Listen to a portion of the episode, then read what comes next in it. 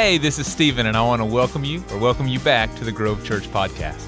For more information or to find more resources like this one, be sure to visit us at grove.org. Thanks for listening, and I hope the following message is encouraging and meaningful to your life. The other day, my son Joel and I were in the car, and we pulled up to the intersection by the Galleria off LBJ. And we pulled up, and there was a homeless man begging on the side of the road. And my son looked at me and he said, Mama, guy, Mama, guy. And I started to dread a little bit because I knew what the next question was going to be. My son is two, and he's been on this rampage of repeating the same question over and over and over again. And because we speak Spanish at home, he kept asking, ¿Qué hace? ¿Qué hace, mamá? ¿Qué hace? Which means, what is he doing? What is he doing? What is he doing? And you have that moment when you're a parent, and maybe some of you relate to this, where your kid asks you a question that you don't know how to respond to. You don't know the answer. I can tell him what he's doing, but then the next question, one day for him, will be well, why didn't you help? Why didn't you roll down your window? It'll be confusing for him.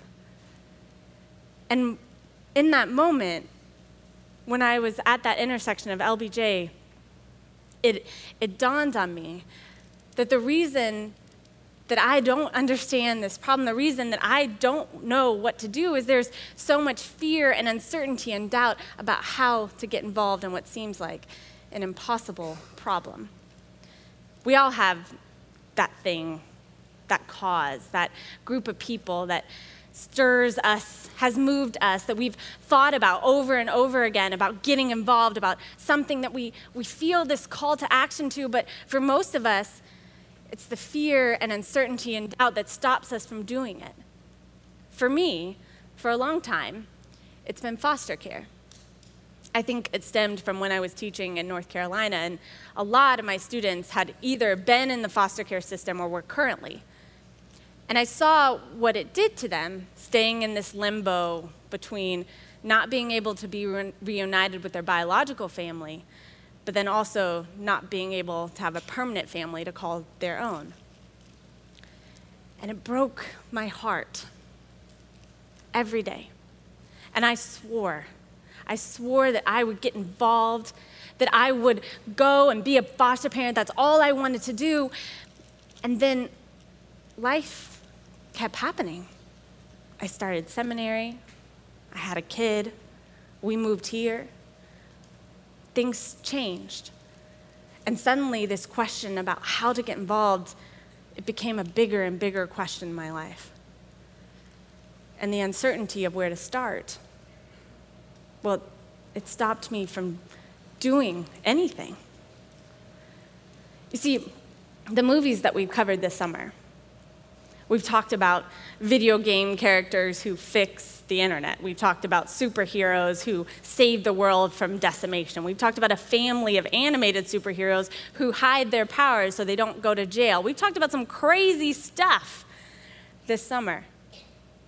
And each of those movies have these characters who have this problem, usually about how to save the world in some way, and, and they come across this mountaintop moment, this moment, this one singular scene that changes everything for them. And suddenly, all their uncertainty, all their doubt, all their fear goes away, and they know how to save the world. But for most of us, for most of us, we don't have those mountaintop moments. That's not how real life works for us. And that's why I think this movie that we're covering today, this movie might be the most relatable, the most helpful, that we've covered all summer. Instant Family starts with a couple, Ellie and Pete, and they have a problem. They decide that they want to have a family, but they aren't quite sure the way to do it. Pete thinks he's too old to have biological children, and private adoption seems too expensive. And one day, Ellie, through a random conversation she had with a friend, it dawns on her that maybe she should start looking into fostering. And so when Pete comes home that day, he isn't prepared for the conversation that follows. At the heart of Pete's dilemma is that he thinks they're not special enough. And it's a funny phrase, but we use it too. We disqualify ourselves from getting involved. We're not patient enough. We don't love like them. We don't have the time or the energy. We disqualify ourselves from getting involved. Because that little voice of fear, that little voice of uncertainty, it circles around in our heads the same way Pete's does.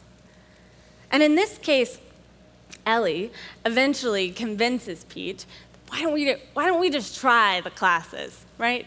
You who, have, um, who are married and have spouses, you know how that works, right? Like, let's just, it can't hurt. It can't hurt. Let's just try it. And so Pete goes and they try the classes, and actually, he like totally buys into it. Like he gets excited about it. They hear this super inspirational speech about how you should adopt and why it's so wonderful, and he is excited. And at that point, Ellie, Ellie starts to wonder if this is the right decision. She sees his excitement, and then that voice of fear comes onto her, and she goes, Well, maybe this isn't going to be as easy as we thought. Maybe this is too hard. But the other one convinces, Pete convinces Ellie, and they decide to go through with it, at least with the classes. And they keep going through the classes. And at one point, there's an event where they get to meet some kids. And they go and they don't have any luck meeting any kids that really connect with them, except in the last moment, Pete notices a group of teenagers off in the far corner. Because as you can imagine, teenagers in foster care don't have any expectation of getting adopted. So when there are big events that involve adoption fairs or getting to know foster families, they stand off to the side. And Pete gets frustrated with this. He knows this isn't right. And so he looks at them. He says, I'm going to go over there and talk to them. And Ellie, Ellie has some thoughts about that. And I can't play it here because I'm pretty sure God would spite me for the language that they use. But Ellie says along the lines of like, um, excuse me, do you know what teenagers do? Do you know who they are? We, we can't handle small children, let alone a teenager. But this girl, this 15 year old girl named Lizzie, she makes an impression on them. In a very sassy and wonderful way, she makes an impression on them. And Pete and Ellie know that they, they might have to pursue this. So they go to the social worker, and a little nervous and a little scared, but they want to learn more about Lizzie. And when they sit down at the table with the social workers, this is what the social workers say.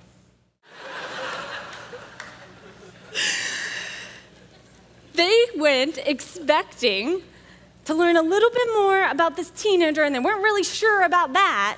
But then they get the information that actually she has two siblings. And so you can imagine what that car ride home sounded like, right? How are we gonna fit three kids in our house? How are we gonna manage school schedules? We don't know anything about this. We've never even parented before. How are we gonna navigate three children? They didn't know if they could do it. They weren't sure if they were qualified. And the fear and doubt and uncertainty start spiraling, but eventually, again, Ellie this time says, Well, what could one visit hurt? What could one visit hurt? And so they do. They visit these kids, Juan and Lita and Lizzie, in their foster care placement. And they spend the day with them and they come back home. And this is the conversation that they have when they come back. Oh, I don't know what happened. It's all right. I'll finish the end of it. So she, he says, like, well, how long did you know? 14 months. And she, and she says, well, I mean, I did expect we'd have a cosmic connection, but, but we didn't. And, and, and then Pete asks her, he says, so do you want the kids? And she says, well, I don't know. And then she asks the same question back to Pete, well, do you want the kids?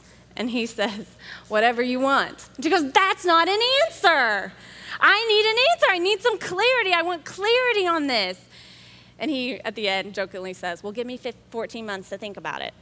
That's how, he, that's how that clip ends. But the point of that is that I think that's just an exaggeration sometime of what we do when we see things that we want to get involved in. We have these moments and we think, oh, well, what I can do is so small, it, it's, it's not going to make an impact. Or we say, I wanted to feel a certain way when I did this. I wanted to be this come to Jesus, slap in the face moment where I knew this is what I was supposed to do. That's what we want. When we want to get involved in causes, when we want to help out in the world, we want this big cosmic connection. And when we don't feel it, when we don't sense it, then we slowly withdraw or back away, convince ourselves that we shouldn't be involved in the work of the world. And so, after Pete and Ellie have this conversation, that's what they do. They decide that maybe this isn't for them. Maybe this isn't something that they want to do in the world.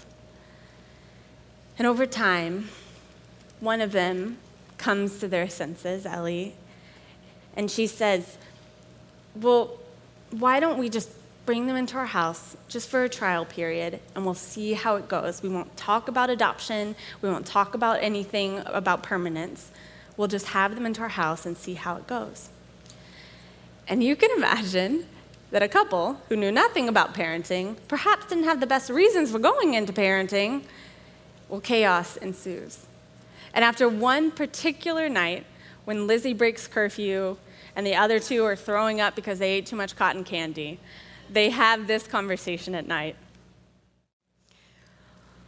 What I think this conversation reveals about Ellie and Pete and how they've thought about this process is that they didn't have a whole lot of reason to foster to adopt. They didn't start with a reason, they kind of just stumbled into it.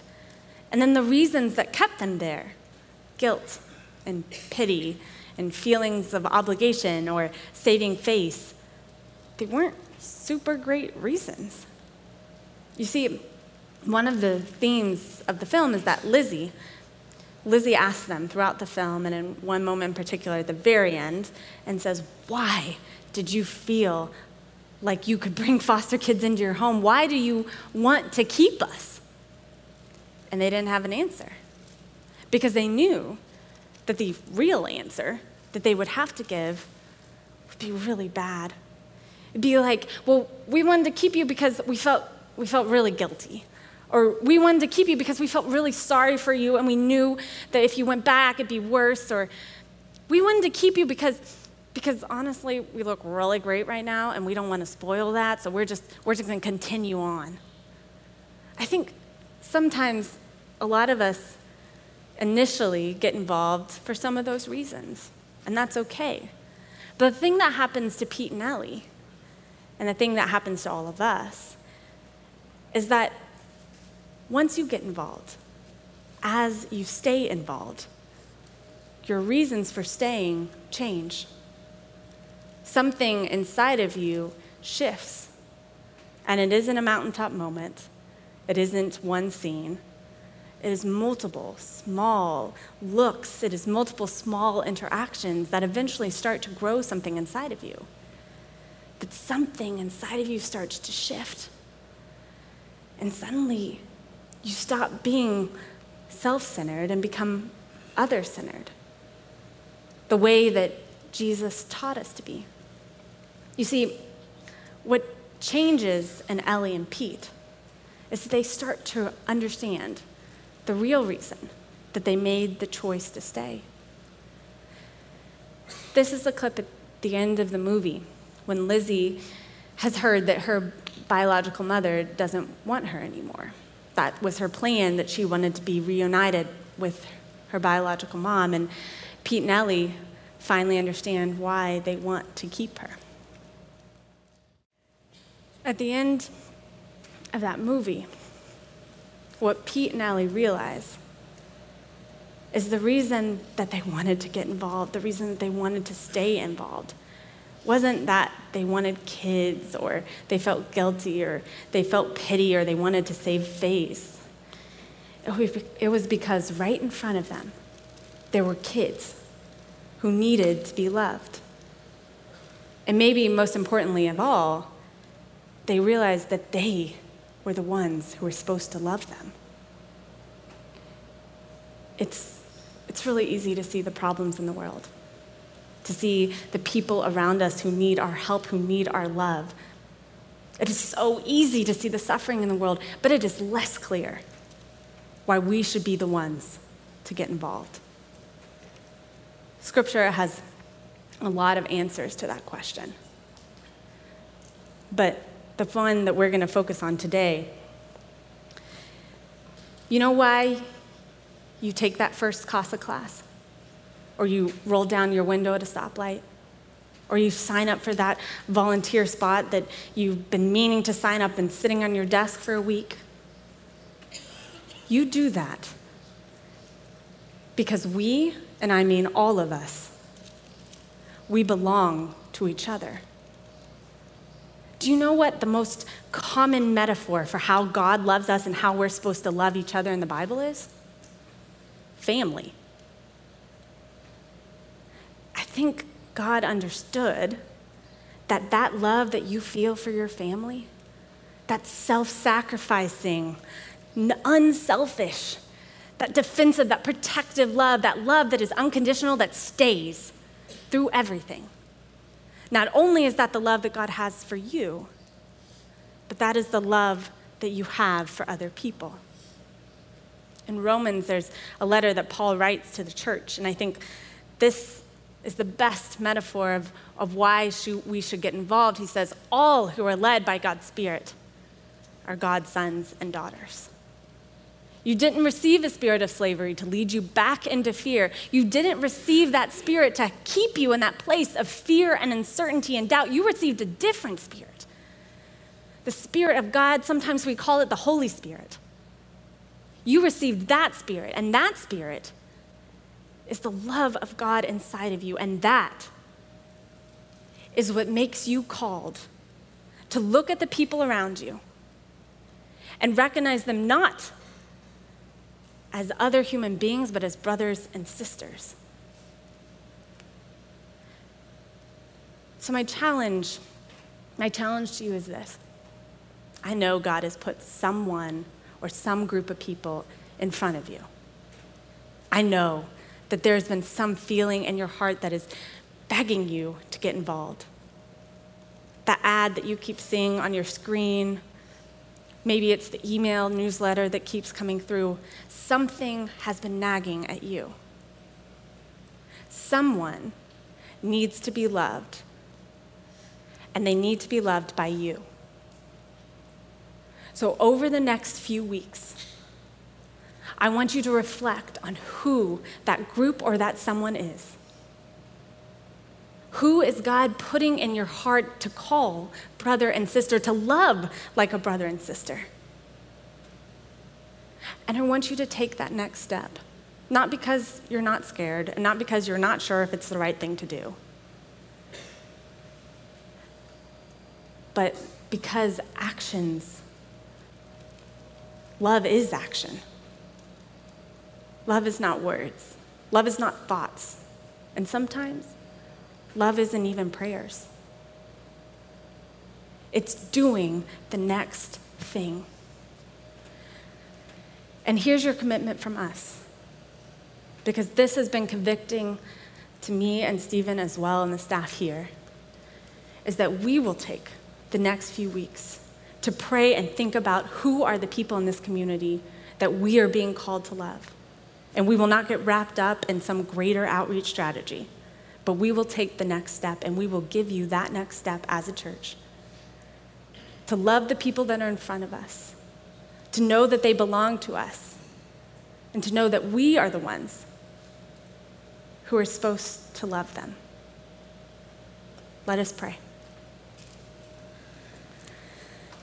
Precious God, thank you so much for the spirit that you place in us, the spirit that moves in us that spirit that tells us that something isn't right in the world because we see other humans who are hurt, who are suffering, who need our help. And Lord, sometimes that's easy for us to see, but it's way harder to know that we are the ones to get involved. God, I pray for a spirit of action in this church. I pray for all the people who sit here, that they may feel that spirit of action that moves past blood. I pray that they may search out opportunities they may not turn away. I pray that we all may be filled with your love, that it may shine forth, that this city may change because of what and who we are called to be. It is in your precious name that we pray. Amen.